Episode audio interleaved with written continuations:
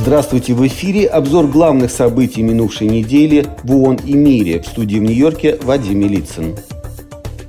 Всемирная организация здравоохранения сообщила в понедельник со ссылкой на Минздрав Газа о том, что из-за отсутствия электричества в больнице Аль-Шифа в Газе на фоне активизации израильских военных операций 37 недоношенных детей, которым требуется инкубатор, пришлось перевести в обычное помещение. Шесть младенцев скончались.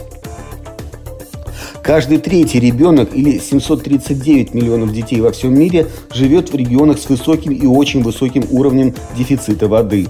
Об этом сообщается в докладе, опубликованном ЮНИСЕФ в преддверии конференции по климату, которая состоится в Объединенных Арабских Эмиратах с 30 ноября по 12 декабря.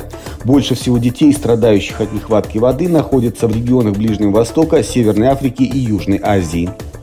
Всемирная организация здравоохранения выразила обеспокоенность по поводу положения сотен тысяч перемещенных лиц в Газе, которые усугубили затяжные проливные дожди. Об этом во вторник заявила журналистам в Женеве представитель ВОЗ Маргарет Харрис. Перебои в перекачке сточных вод и нехватка чистой воды уже вызвали всплеск заболеваний. Координатор ООН в Украине Денис Браун глубоко возмущена и крайне беспокоена обстрелом центра Херсона, в результате которого погибли и получили ранения мирные жители. В том числе была госпитализирована двухмесячная девочка. В своем заявлении Денис Браун напомнил о недопустимости нападений на гражданское население и объекты гражданской инфраструктуры. Совет Безопасности ООН в среду принял предложенный Мальтой вариант резолюции по палестино-израильскому кризису. 12 членов Совбеза высказались «за», никто из членов Совета не выступил против, а три страны воздержались – Россия, США и Великобритания. Это первая принятая Совбезом резолюция, касающаяся эскалации ближневосточного конфликта, начавшаяся с нападения боевиков Хамас на Израиль 7 октября. Как минимум 64 человека пропали без вести в результате крушения у побережья Йемена судна, на борту которого находились около 90 мигрантов из Джибути, в том числе около 60 женщин. Береговой охране Йемена удалось спасти 26 человек.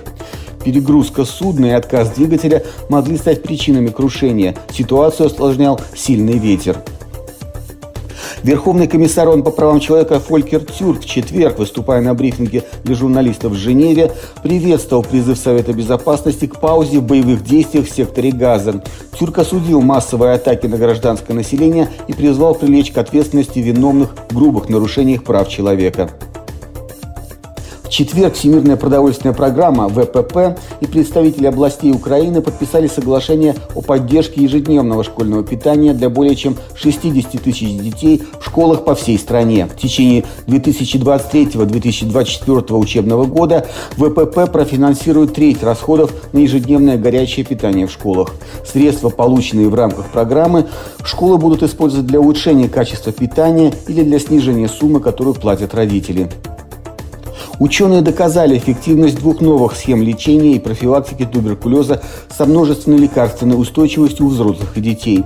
Об этом сообщила в четверг организация Unitate, которая работает на базе Всемирной организации здравоохранения. В рамках временных мер по иску Армении против Азербайджана Международный суд ООН в пятницу постановил, что Азербайджан в соответствии со своими обязательствами по Конвенции о ликвидации расовой дискриминации обязан обеспечить лицам, покинувшим Нагорный Карабах после 19 сентября 2023 года, возможность вернуться. Армения обратилась в Международный суд ООН с ходатайством 28 сентября этого года. Это был обзор главных событий минувшей недели в ООН и мире – всего вам самого доброго.